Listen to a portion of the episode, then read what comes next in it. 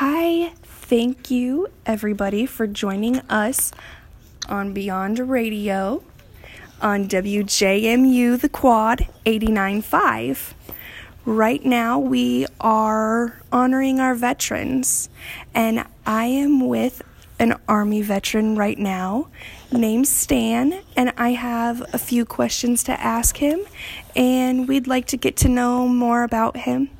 So, hi, Stan. Hello. First, I want to thank you.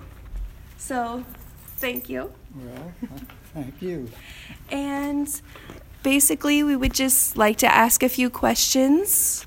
Um, what time period did you enlist and where did you go? Well, I didn't li- enlist. I got drafted, and it was uh, 53 and 54, and uh, I was stationed in Metz, France. Okay.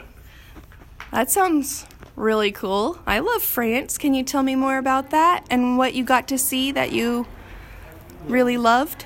Well, I was a supply clerk in a quartermaster outfit, and uh, I got to see quite a bit of Europe with, with the special service buses. And uh,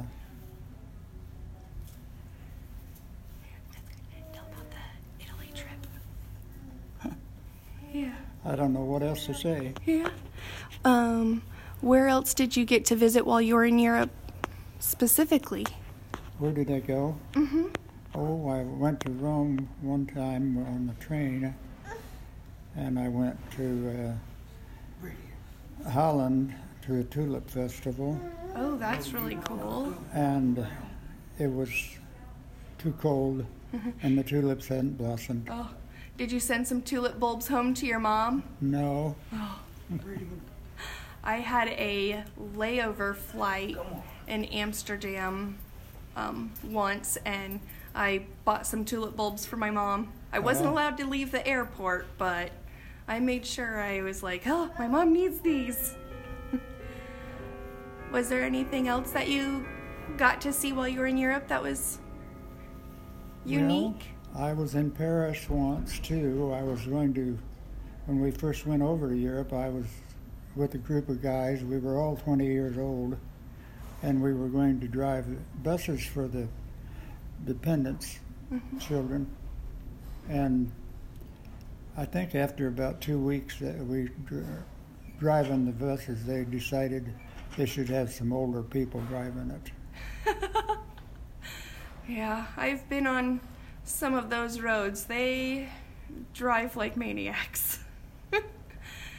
Did you drive around any of the normal tourist attractions in Paris when you were driving the bus? Uh, you know, it's been so long I don't remember. Okay. I remember going around the Arc de Triomphe and oh, everyone was going in circles and it was a little bit scary. Hmm. I'm glad I was not the one driving. So, credit to you for driving in a crazy city. yeah. And then when you got home, what was it like when you got home? Well, I joined, uh, I put my application in for uh, Decatur Fire Department, and I got hired. Oh, wow. And so I spent 30 some years, or about 30 years Okay. there. That's really cool. So, you've just been a service filled life. you just like to look out for people. Well, there is, is a certain amount of satisfaction in getting a call and giving them CPR and bringing them around. Well, thank you. That is really awesome. And thank you for being a firefighter, too. Well, thank you. Yeah. All right. Thank you for listening to our interview with Stan.